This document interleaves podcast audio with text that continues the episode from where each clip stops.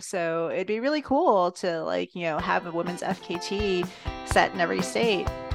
Hey, I'm Caroline, and you're listening to In Her Nature, the podcast and community where you can learn from others' experiences to make your next adventure more approachable.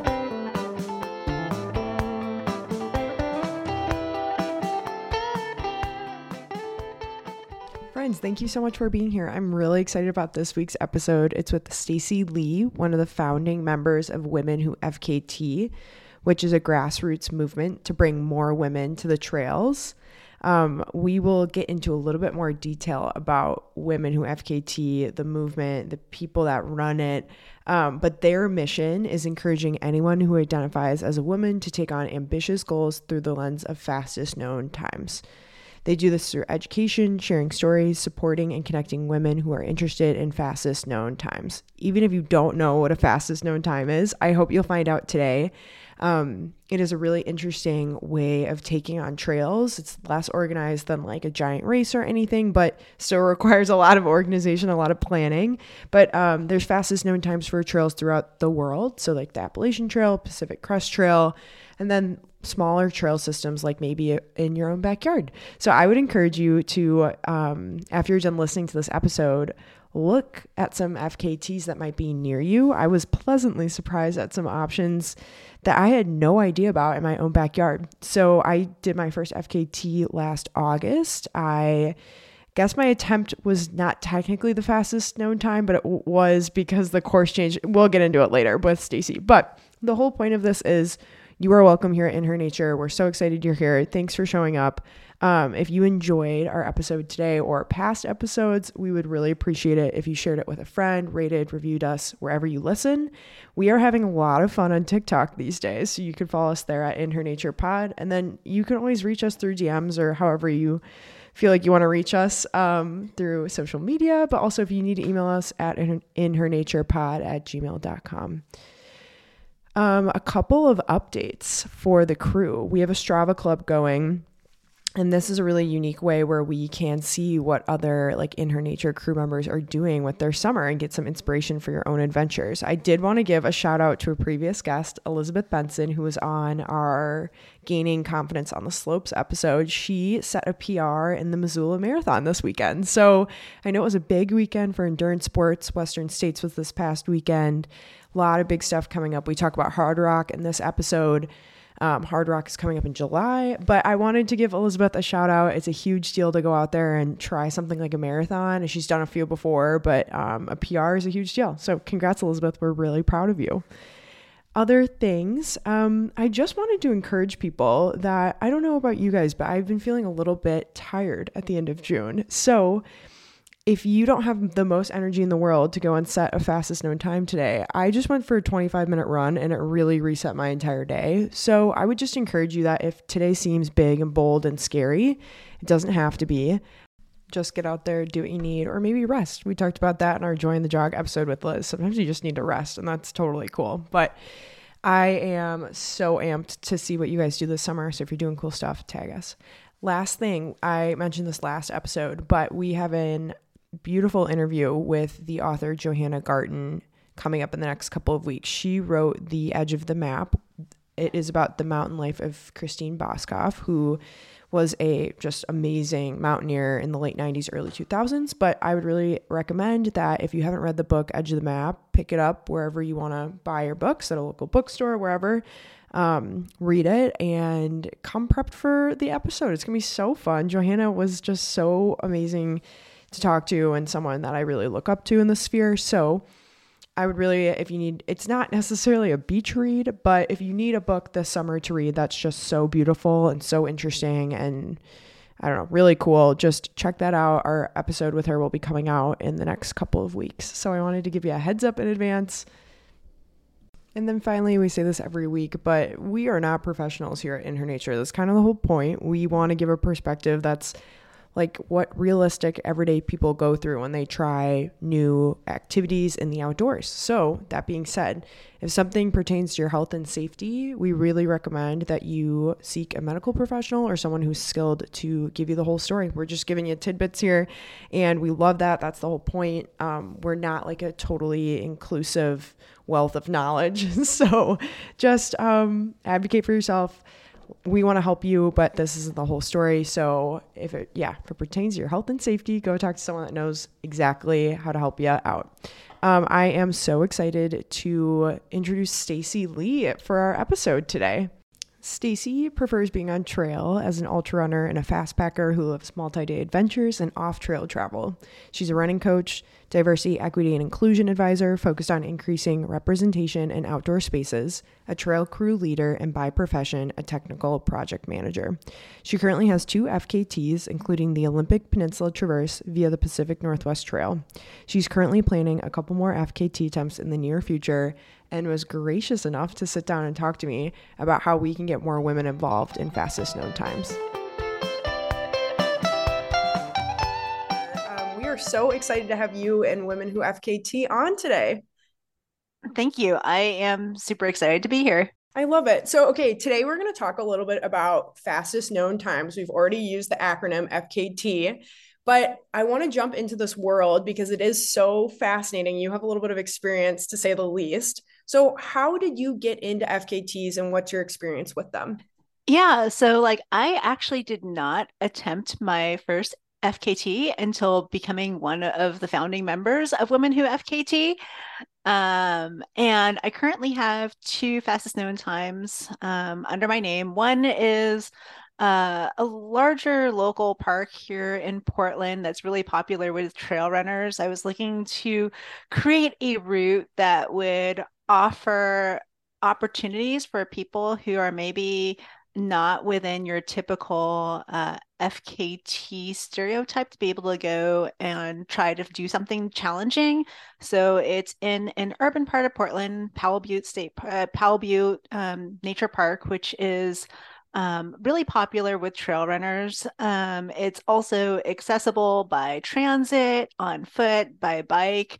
And it's something that is short enough. Uh, the route is short enough that somebody could go and attempt it and not have to have like any sort of fancy equipment like you know a gps watch or something like that they can record it on their phone because i want to say that fkt's open up a window of like competitive running for people who may not necessarily have the means to, let's say, register for a race or something like that.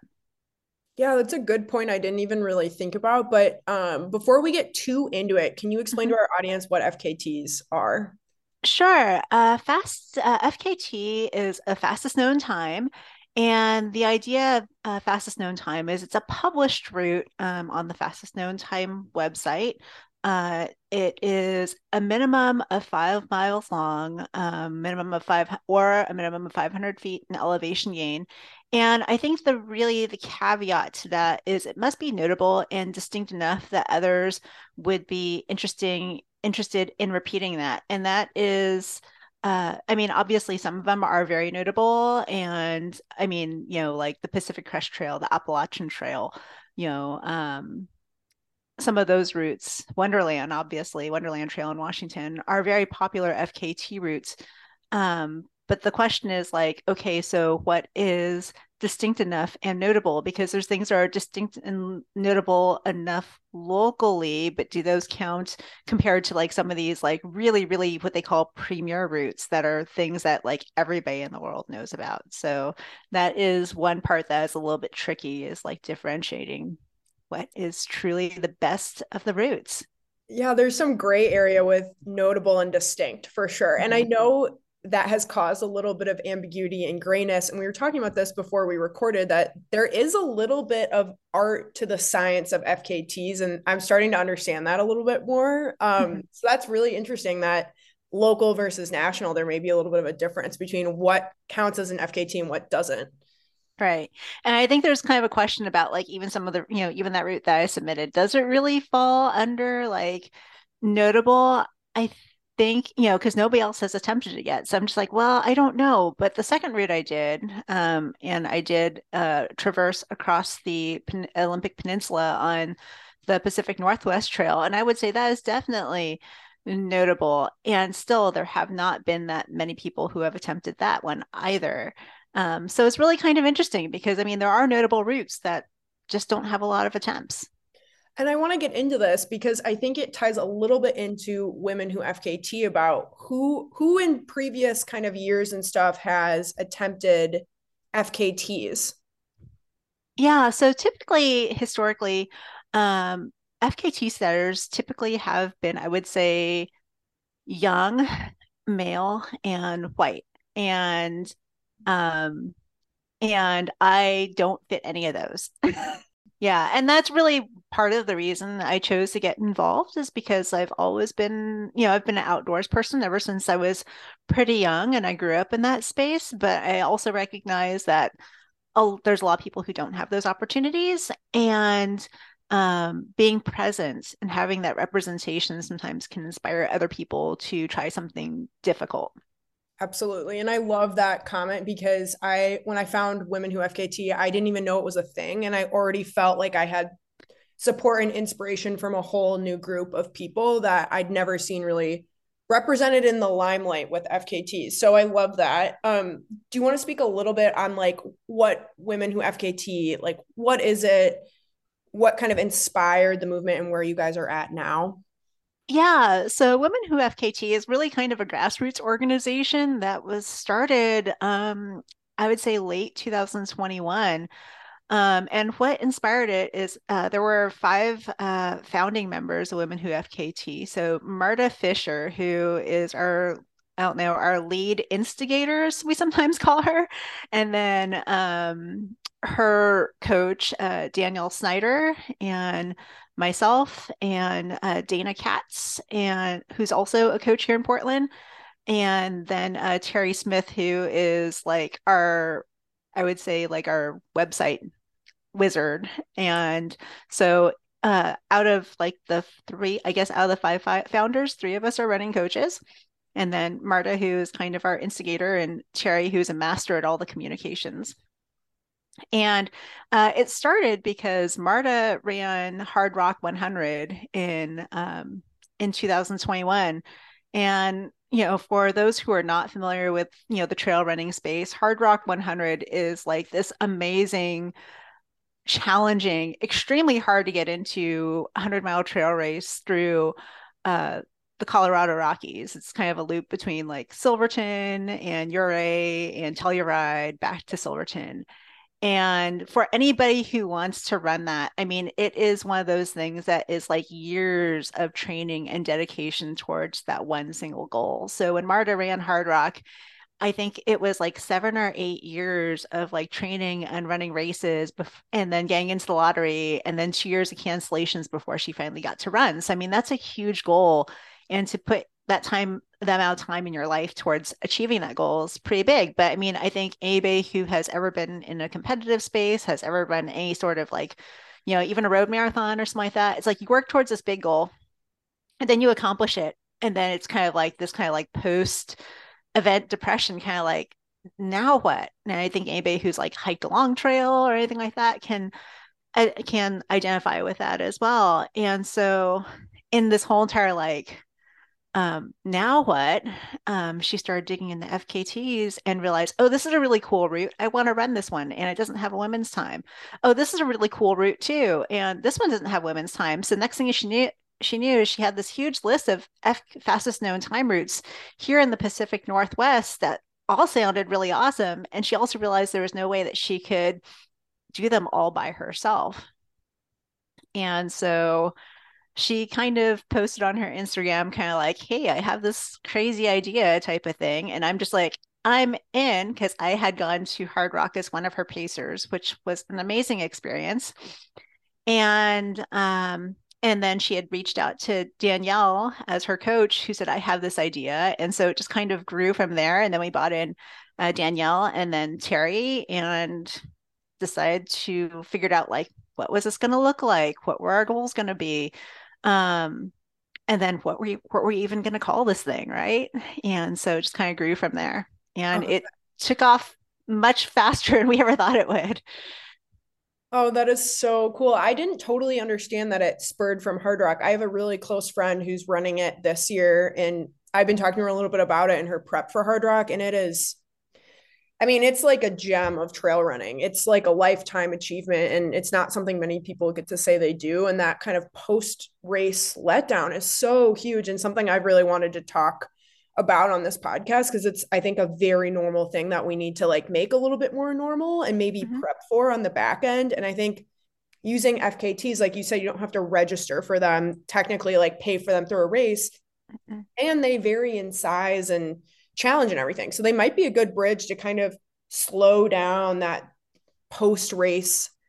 I, I'm hesitant to call it depression, but definitely like a letdown. So I that is so yeah. interesting to me. Yeah. So uh, yeah, that's how it kind of got started, and um, it's been it's been a fun ride. That's so cool. Can you tell us a little bit about the success you guys had in the first like year or so, and kind of how you you grew the organization? Because I feel like that's really unique. Yeah. So initially we set uh, we set some goals early in the year. Um, our first goal was for uh, to flip. Well, we were calling it to flip the statistics. So for more women to run FKTs in the Pacific Northwest, and we say specifically P- Pacific Northwest, it's like Oregon, Washington. Um, last year than the uh, last year, I guess in 2022 versus 2021. We it came close, but we did not hit that goal in that Oregon Washington region. However, if we go back and look, look at the st- the numbers, we did flip the statistics in Washington. So more women ran FKTs than men in Washington last year, or set FKTs in Washington than last year. And then in California, interestingly, um, that was also the case. But we did not flip the statistic here in Oregon, where we are all from, which is kind of interesting. Um, but we did make a really good try. Uh, the second statistic, the second goal that we hit for ourselves was to um, have, I think it was 50 uh, women attempt um, and complete their fir- their first fastest known time. And that one we blew out of the water. It was not something we were expecting, but it's like we were racing towards 50 and we're just like, we're going to get past this thing. And then we blow by 50 and we're just like, okay, do we raise our goal? So when we change it to 80 and then we go by that and it's like, do we change our goal again? And so that just, you know, that was really amazing to see all these women who said, Oh, yeah, I want to try this. And it grew from beyond Oregon and Washington. So we had people letting us know about like their FKTs in like New Hampshire and New York and Colorado and even like England. So it was really cool to kind of see this really kind of great, you know, gain traction and not have just people who are attempting their first fastest known times in Oregon and Washington, really, you know, all over the world. Oh, that's so cool. I tried my first one last summer in August actually similar in the sense that I needed a break from racing and I just didn't feel like doing a really there are too many other stresses in my life. I needed something just to decompress, not to ramp stress back up. So I attempted my first one in August. And the route I did ended up being different than the original posted one, which we'll get into, but it was in northern Wisconsin, which is where I'm now. So it's even stuff like that where it's like I have been coming up to this place. So I'm uh like kind of by the upper peninsula of Michigan and Wisconsin border, so very close mm-hmm. to Lake Superior. And even in that region of the world, there are so many trails I didn't know about that I found through the FKT website that didn't have women's times. I'm eyeing up one right now that doesn't have a women's time, the Isle Royale Traverse. There's mm-hmm. no women that's ever done that. So that would be a really cool one to do. But the point I'm trying to make is it's it's mm-hmm. nationwide and it's international too. And if you're traveling somewhere, you can find really cool trail systems that you may never know about. Mm-hmm. And that is really exciting because I mean, when I did the Olympic Peninsula Traverse, that was an area of Washington that I had never explored before. It was somewhere I had wanted to go. And it was like, well, this sounds like a good way to hit, like, you know, to be able to go do something really awesome and go a place that I haven't been before. So that was um that was part of the reason behind that. Um the third prior the third goal that I didn't mention was we were looking we had a goal about diverse FKTs so people uh, women from underrepresented groups.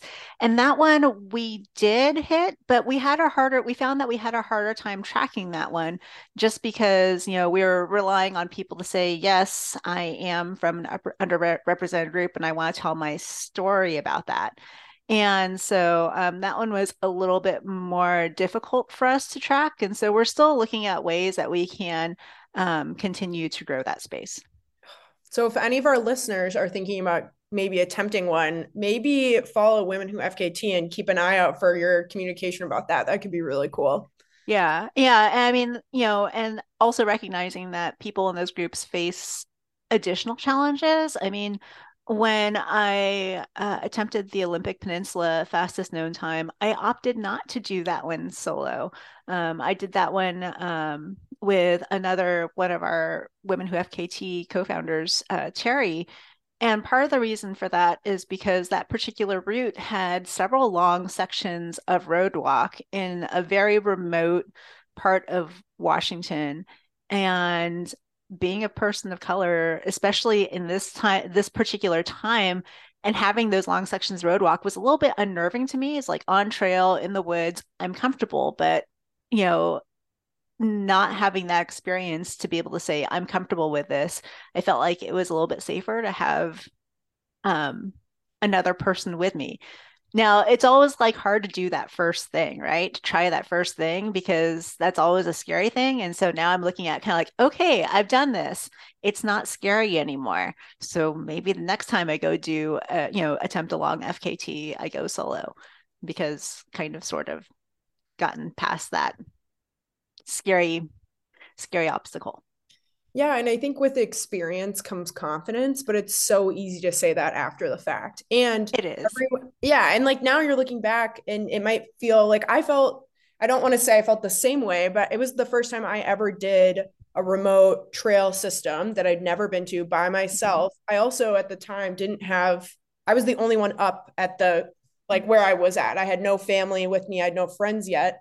Mm-hmm. Um, so I was cognizant of the fact that if something did happen, I was going to be the one that got me out of it. My tolerance for risk, I was very acutely aware of. So I was freaking out over stuff I would never freak out out, like in my trail system in my backyard. So I love that because I think acknowledging the fact that the first time you do anything can be really scary and that's okay and it doesn't mean you can't do it it just means you maybe need to like cue yourself up for more success by having a friend come with or something yeah yeah, absolutely.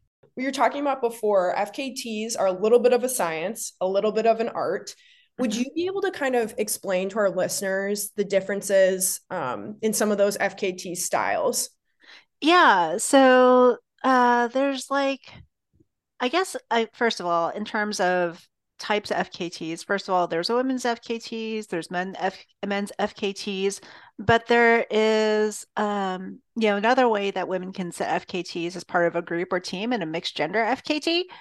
There is some nuance to some of this, but you brought up a point I didn't even think about is if you are a little bit unfamiliar with what you're doing, you want a buddy with, there's another mm-hmm. category of times you can set with the mixed gender. Right. I did not even realize that. Other like um so in terms of like that and then there's also uh unsupported self-supported and then uh, supported and then also when you talk about groups and this is where it gets a little bit uh, i think to me it's a it's it's pretty well defined but i mean i think in any of these spaces there's probably still a little bit of room for a little bit of gray area. So um unsupported is means you really can't have any sort of external support um, you have to carry everything you need from the start to finish, except for your water. You can get water from like natural resource, natural sources, like if you were to filter from like a creek or a river or a lake. Um, you can also use like public taps along the way. Let's say like there is a public tap in a campground or something like that. You can use that, but you can't use any water, even from commercial sources, if they're free right? So you can't use, let's say, a water tap at a grocery store or something like that. That's off limits. Um, ultimately this limits the length of an unsupported trip. Like you would never see somebody doing let's say you know the pacific crest trail unsupported because that's kind of not, unrealistic. Yeah. Um but yeah you know but ultimately everything is you, you know you start with everything that you need and you finish with everything that you started with pretty much. Um in terms of unsupported you can't even have like friends and family and photographers spectating, that is considered support. So you can't have any of those folks out there. Um, but phone and digital communication is allowed. So, like, you can have people following you, like, on your inReach device. So, like, your family knows where you are.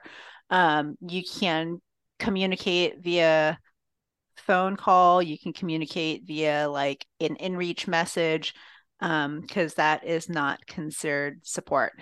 Um, spectators and support people at the start and the finish is also allowed, but it has to be at that start spot and that finish spot, like half mile from the finish or half mile from the start. That's kind of like a no. So, wow, it's pretty in the weeds. It is pretty in the weeds. And then using public bathrooms is okay. That's the other one that is allowed. Yeah. Under unsupported. Um, self-supported is a little bit um, a little more open. You have uh, you have as much support as you can manage to find along the way, but you can't have it from anybody else besides you or something that's publicly available. So, like, you can go stop at a restaurant, you can get a hotel room. Um, but any support any support that you use has to be available to pretty much anyone else who wants to duplicate your effort. And that can and when they say self-support you can cache your supplies in advance. You can buy stuff along the way. Um you know it's just like you can't do things that are you can't use resources that would not be available to somebody else. So like you wouldn't be able to say hey can to a friend can i crash in your yard or something like that? That would be a no.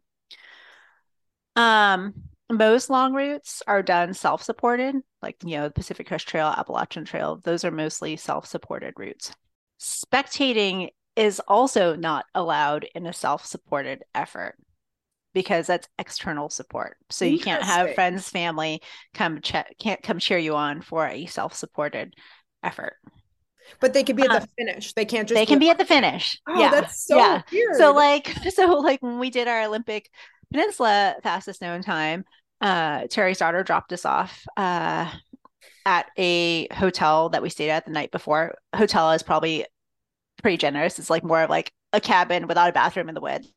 Like literally a shelter. a shelter. Yeah, there's like a porta potty like down like at the end of the, the road. Um, but uh, yeah, so I mean, she dropped us off um, before we started our before we started our FKT attempt, and then my partner uh, met us at at the finish and you know we told them bring all the snacks and all the fun drinks because you know we're going to want a pizza party when we get there. Yeah. And so yeah and so he met us at the finish with what we asked for so that was fantastic. But like they couldn't but neither of them could like step foot on the trail and see us before or after. That is so interesting. But okay. like i said you can have this is another one of the scenario where you can um you have you know inReach communication so like phone communication is okay but you can't be in person. So like one of the challenges that we had is you know the trails out in the olympic peninsula are crazy rustic and like both terry and i are trail maintainers um, with the pacific crest trail association. So we do a lot of trail work. And you know there's sections of trail we're going down we're just like this has not seen a trail tool in years and you know that was a little bit slower than we expected it to be. So i think at one point we're just like we're behind schedule. When do we you know do we make the decision when do we make the decision to phone a friend tell them to bring us food and go change from self-supported to supported? And so we kind of had like that backup plan in our head kind of like if we need to do this we can we ended up not using it but we end we did have a friend kind of on standby to like say okay if you guys need to flip from self-supported to supported this is where i'll show up and what time That is such a good idea because you can start in like the more restricted one. And then mm-hmm. if something pops up, bump. And that's kind of what mm-hmm. I wish I would have done because I got into a scenario where the trail had changed. Like the previous FKT was three years prior to mine. And so at the time, there hadn't been the flooding and the trees down and all the stuff. So then the loop itself was like rerouted, like the trail blazes and everything was rerouted. But mm-hmm. I was like, can I do this? I don't even know. I might have to stick to the actual GPX file that I was given. Mm-hmm. And basically, long story short, it ended up being a lot longer than I realized. And when I say a lot longer, I mean like it was a 14 mile loop and it ended up being like 16 and a half. Yeah. So planned for a 20 mile just in case. But like it is a little unnerving to start to have to tap into those resources. And it's fine at the end of the day, but like I would have loved to have that flexibility, I think. Yeah. I mean, it's just like one of those things. It's like, I think, you know, like that whole entire, like having been a lifelong outdoor person and having done some longer adventures on my own, um, you know, those are skills that kind of had, but it's like when you, you know, it's like, how do you learn those? And like, you know, when do you know when to use those? And so, I mean, I think it's a, it's a good skill to have.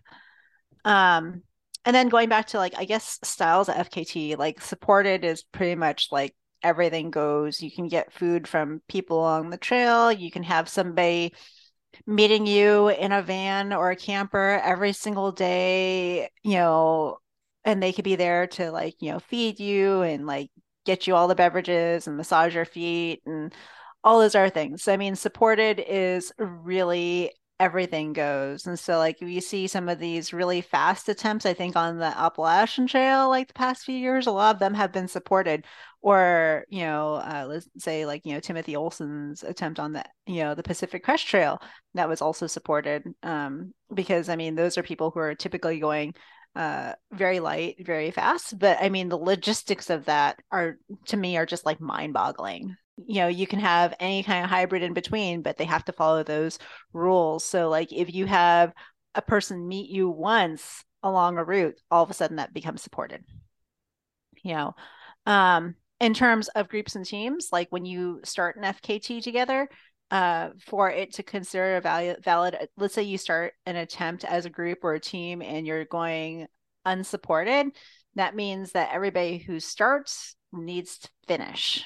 Um, if somebody starts and then like drops out part way and then that that one person finishes then that becomes a supported attempt because the person who dropped become became your support person so I guess in the planning process, keep all of these options in mind. You can aim for Absolutely. the pyramid, but it may go south like everything the outdoors does, right? Like right. okay with a little flexibility. right. And think like, okay, so like if we start unsupported and we have to go self-supported, or like if this becomes supported, then like, you know, when does this become when you know, does this become an invalid FKT attempt? Because on some of the routes there might be you know, un- there may not be an unsupported time, but there's a supported time. And there's a little bit of nuance in that too, because like if you set an unsupported time, great.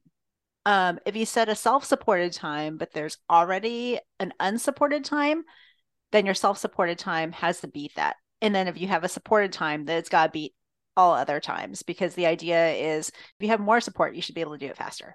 Right. Oh man, it's kind of a game you have to play. Yeah. And that's half it, the fun of it, I guess.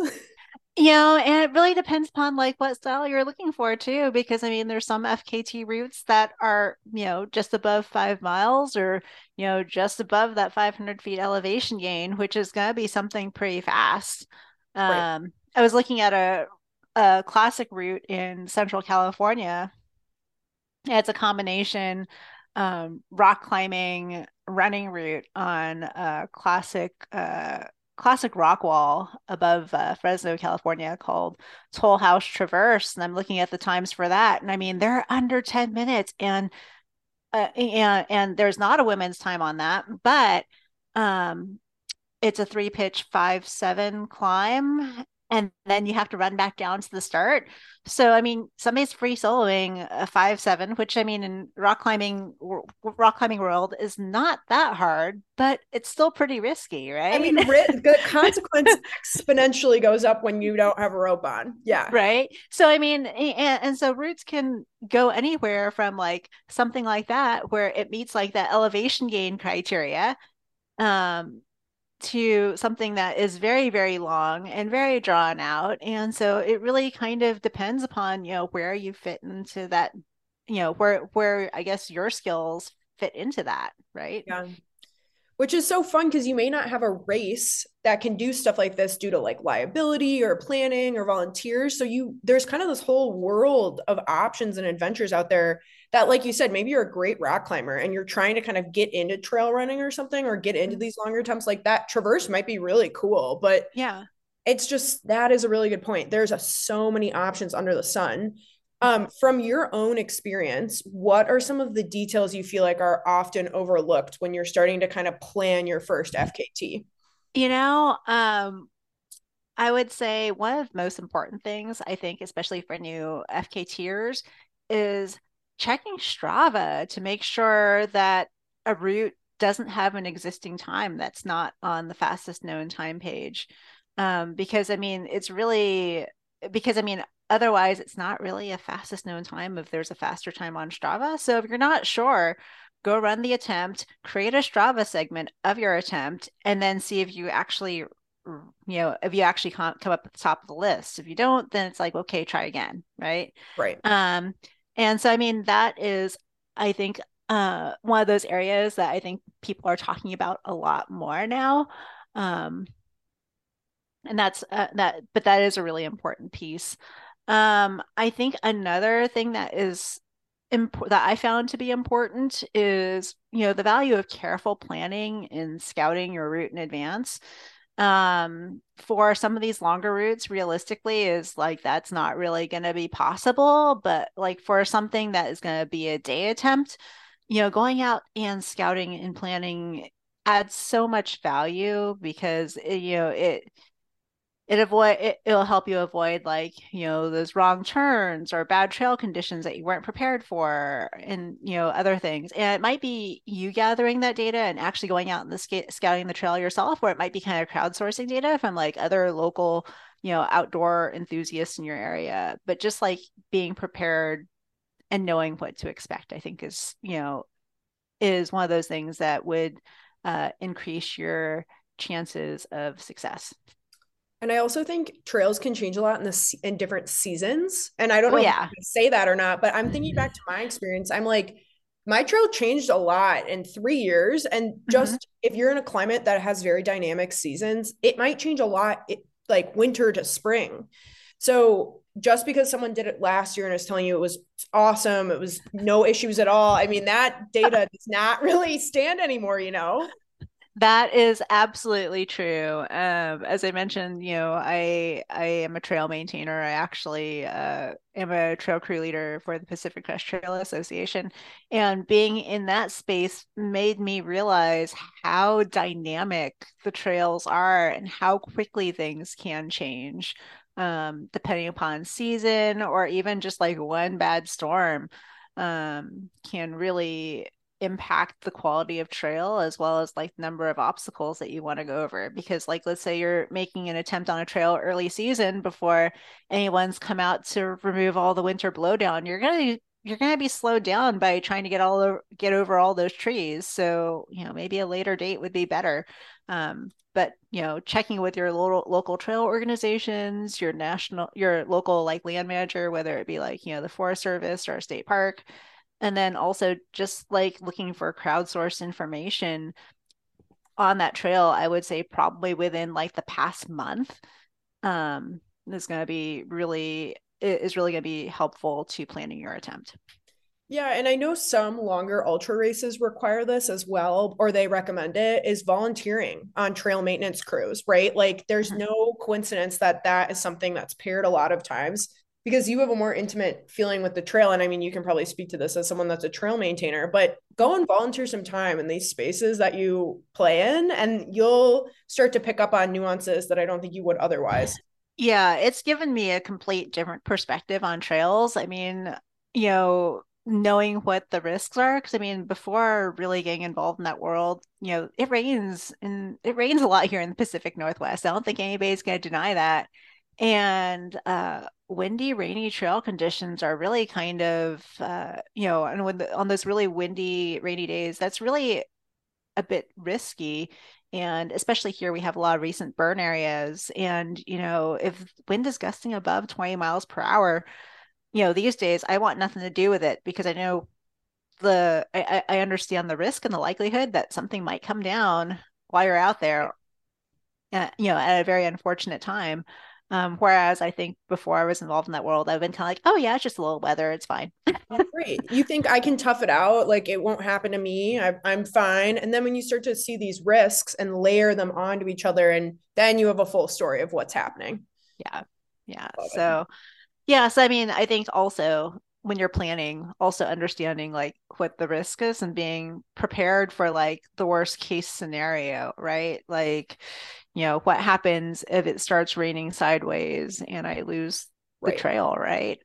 yeah. Um, I mean, ultimately, I probably wouldn't choose run FKT on a day like that, but right. but on some of these longer things, you may get stuck in weather fronts that are not. I mean, you didn't know that data going into it.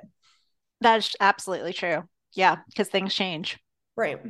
Yeah. But I think um I and this is another question I had is someone who might be new in this space, do you have recommendations on picking FKTs and kind of understanding the risk that goes with picking them? Yeah. So I mean, I would, you know, as somebody who is maybe new to an FKT, choose something that kind of plays on your strengths, right? If you're good at climbing hills, maybe choose something that has a lot of elevation gain, or if you're fast, choose something that is maybe shorter and faster. Um, I am neither of those. And so that's why I kind of chose something that was long because I definitely have the ability to just kind of keep pushing through uh, you know, those difficult things and um, you know, for days at a time. Um, so but I mean ultimately, you know, the the difficulty, you know, the things that make your FKT difficult are also going to be the things that create your risks, right? So what are your what are your plans to be able to address those in case something goes sideways? Because I think inevitably, like the longer your fastest known time attempt is, the more likely that something's not going to go to plan, right? Right. And there is some art to navigating stuff when things go wrong. Like I'm just thinking about trail running, which is very parallel to FKT. I mean, inevitably, the longer you're out there, the more likely, like we just said, things go wrong, but you mm-hmm. figure it out. And that's where maybe you start picking styles that are have options for support so that if something mm-hmm. does go wrong, you're not completely SOL. Yeah, I mean, especially if you're not like really comfortable in the outdoor space or don't feel like you have the skill set to be able to deal with all those things, then like choosing something for a support option where somebody can come in and hop in midway to, or meet you midway or somewhere where you can bail, that's absolutely absolutely a good option. Yeah. Um, you know, if you're somewhere in the middle of nowhere where there's no way out except for on your two feet, you know, that that becomes a little more challenging. Right. And I love that point too. If you're new in the outdoor space, which a lot of our listeners are, that's completely okay. Just plan for it. Mm-hmm. You know, it's its own risk in mm-hmm. its own way. Just acknowledge it, plan for it, communicate with your team that that could be its own risk in itself. Mm-hmm. Yeah. Or, you know, find somebody to go with you as a group and leverage off their experience. And uh, that goes into another thing I wanted to talk about is finding mentors in this space. What's your mm-hmm. experience with that? You know, I think, you know, plugging women who FKT, I think we're a great resource for finding mentors. Um, we just launched our new webpage, which has a ton of really good information, but it also has like stories and stuff like that about like people and what they've done and uh, tidbits of information about like, uh, you know, the trail and aspects of the trail.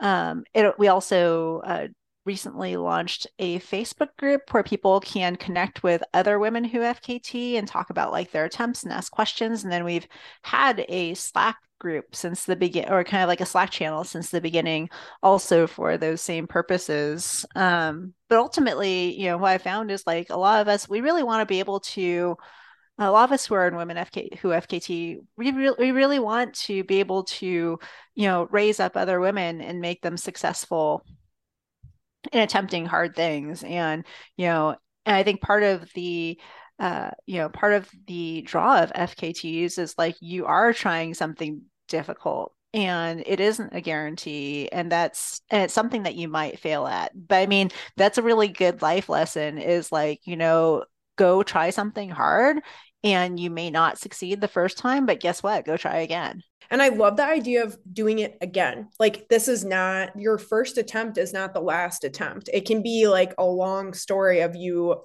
doing this. And I think that's something that's super unique to FKTs that you might not get in an organized race or you may not get on a like a friend back- backpacking trip. This mm-hmm. is a situation where you put yourself like in a yes no position. You get it or you don't. And that's that binary option is not the most common in the outdoors, I feel like. Right. Yeah. It's like pushing it's it's a way to really kind of push your limits, right? Because I mean, you don't know what those are until you fail. Totally. And then you're like, okay, I know where my edge edge of the map is. You know, I know right? where edge goes. So now I can plan for that. I actually just had an experience like that. So that's so true. yeah. So I can either plan for that or I can train to be able to get beyond that. And like that's a choice that you have to make, right? Yeah. So and in different life phases, you may like not have the options to do it, but you put mm-hmm. it on the back burner, you help someone else out with their attempt. I think that's mm-hmm. really cool yeah are you able to tell us at all like what your plans are for the summer so i um i don't have any fkt plans for this summer um there have been a couple classic routes in the sierra i've been eyeing but I don't think either of those are going to be feasible this year, just because the amount of storm damage um, in the Sierra this year, because you know due to high snow levels um, both start out of uh, Roads End, and it doesn't look like Roads End is going to be open this year at all. So that will go on the back burner again. Um, one is a classic route that has a women's time, and it is actually held by a woman that I actually have no business trying to beat her time, but apparently she had a really bad that day, the day that she attempted it. So I'm looking at going, well, if I push, I might be able to get that. Um, and then the other is a classic group that I've been wanting to do for a really long time that surprisingly has no women's time. So um, that might have to go on the calendar for 2024 um, after road access reopens to you know those trailheads. Um, the other thing is I am right now I'm kind of digging into potentially going after a fastest known time on one of the national scenic trails uh, next next early next year.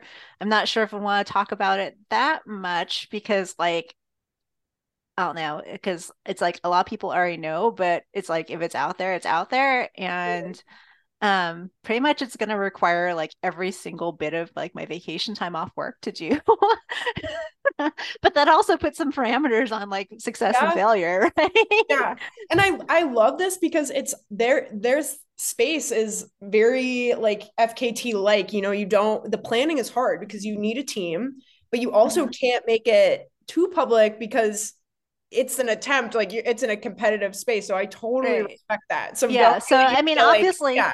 i mean obviously i think because of like the nature of this particular trail there would be like a, some sort of announcement like as the date got closer but yeah. i'm not certain it's a sure thing yet so anyway yeah we respect that over here we totally understand yeah but in the meantime you know what i'm going to be working on this summer is like you know for uh you know those longer attempts a lot of it I mean, there's a little bit of running involved, but a lot of it is just time on feet and being able to just move fast and being able to carry all your stuff as you do that. And so, like this summer, a lot of my work will be, you know, focused on just getting more time on feet.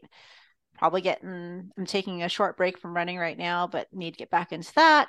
Um, and uh, just more hiking, but also uh, really focusing on uh, my trail work activities uh, this summer. So I'm working. I'm I'm my role within uh, Trail Crew this summer is actually uh, bringing in and training people, training new volunteers to be Trail Crew leadership uh, for next season. And so I'll be out in the trail a lot, working with newer volunteers, new Trail Crew leaders, and helping them, helping bring more people into that space. So I am actually really excited about that.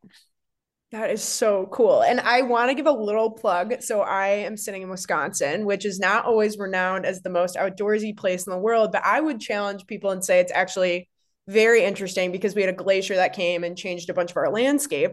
So we have the Ice Age Trail, which is a national scenic trail um, beautiful trail and very underrated and hard. I've run a lot on the Ice Age Trail, the whole thing, but it is so hard. So if people in the Midwest are like, I would love to live out west or out east, but it's not my time. I would say look in your backyard. There's FKTs all around you. There's beautiful through trails that you can do. Mm-hmm. Um, and just ask, ask around, see what people are up to. Yeah, because I so what we're working on doing right now with women who FKT is we're working on trying to like boil down a usable list of trails in each state uh, that you could use as reference point for like planning uh, FKT attempts, and so that's something that we're actively working on. Mostly just because we're finding that the fastest known website website has good information, but it can be kind of unwieldy to sort through sometimes. And so we're just trying to make that a little bit easier for people who are looking for options close to them. Yeah. And one thing I wanted to ask that I realized we didn't get into a whole lot, and we can make this brief, is do, like creating your own FKT. Do you mm-hmm. any, like, I don't know if resources is the right word because you were just talking about women who FKT is going to create one, but do you have any suggestions for people who are like, yeah, I may not be the fastest person, but I could mm-hmm. probably mm-hmm. make an FKT? Yeah. So, I mean, if you're leaning to, to, you know, create an FKT.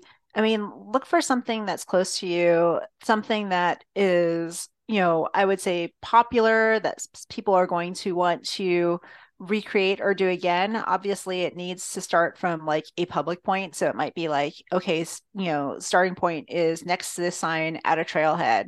And then you go run this defined route. And then the finish point is at a defined location at a trailhead or or other public publicly accessible place. Obviously, you know, starting points in like somebody's front yard or something like that, those aren't going to be accepted. It needs to be something that anybody can go back and repeat. Um, that being said, this is supposed to be like the best, the best. So, I mean, routes that have some sort of historical significance, that have some major um, draw in terms of like a beautiful feature or something like that, those are all kind of going to put weight behind um, a notable or repeatable route. Um, so, you know, think about what's, you know, around you that might be, you know, distinct enough that others are trying to repeat it. You know, if there is a trail around you that is known as like, you know, one of the top 10 in your state and there's not a route, then you know that might be a good option. But then again, then that would be like the okay Strava times, right? So yeah, and that might be a good idea too, is to look at Strava and see like what are popular segments in your area. Can mm-hmm. you string them together? Has that been done before? Um yeah. that's super smart. I didn't even think about that. Yeah. Or like can you add something to it to make it distinct? Right. Yeah, that's a good point too. Mm-hmm. So, I mean, there's a lot of different options, and it's a matter of, uh, you know, finding something that meets the requirements. If somebody were, if if there were another woman who wanted to create a route and needs some help with that, yeah, I mean, you post on the Women Who FKT group or in our Slack channel, and we'd be willing to help you out. Yeah. There'd be somebody definitely who could step in. Amazing. Stacey, thank you so much for your expertise and just kind of walking us through some of these basics. Um, do you have anything else you wanted to wrap up or send people to for women who FKT? Um, yeah, as I mentioned, our website is uh, if you, I guess, Google Women Who FKT, you'll find our website. And then from there, uh, you can find there'll be information for all, uh, all of our other um, online presence, I guess online information where you can find us and talk with us and stuff like that. So um yeah, we are hoping that we can continue bringing women to the space. And at this point, you know, we're looking, we're excited to grow beyond our start in the Pacific Northwest. I think I didn't mention originally we were thinking it was going to be like a one year project. And then we got to the end of like year one and realized that like we had so much momentum, we couldn't really cut it off. Totally. So so opt so we ended up, you know, opting to grow. So it'd be really cool to like, you know, have a women's FKT set in every state and, you know, to grow to that list internationally. So we'll we'll see where it goes. That's so cool. I really appreciate your time. I know you're a human and also an amazing athlete and someone who's adventuring all over the place. So we really appreciate it. Thank you, Caroline. You can learn more about the movement at womenwhofkt.com. If you're interested in setting your own FKT, look up fastestknowntime.com. Thanks so much for being here. We're really excited. If you decide to do an FKT, let us know. It'd be really cool. You can find us at In Her Nature Pod on Instagram and TikTok and In Her Nature Pod at gmail.com. If you like today's episode, please share it with a friend, rate, review, and subscribe. Music by Tommy Zalewski and the Porch Flowers. All our design work is by Riley Johnson at REJ Design. Don't forget the stuff is in your nature.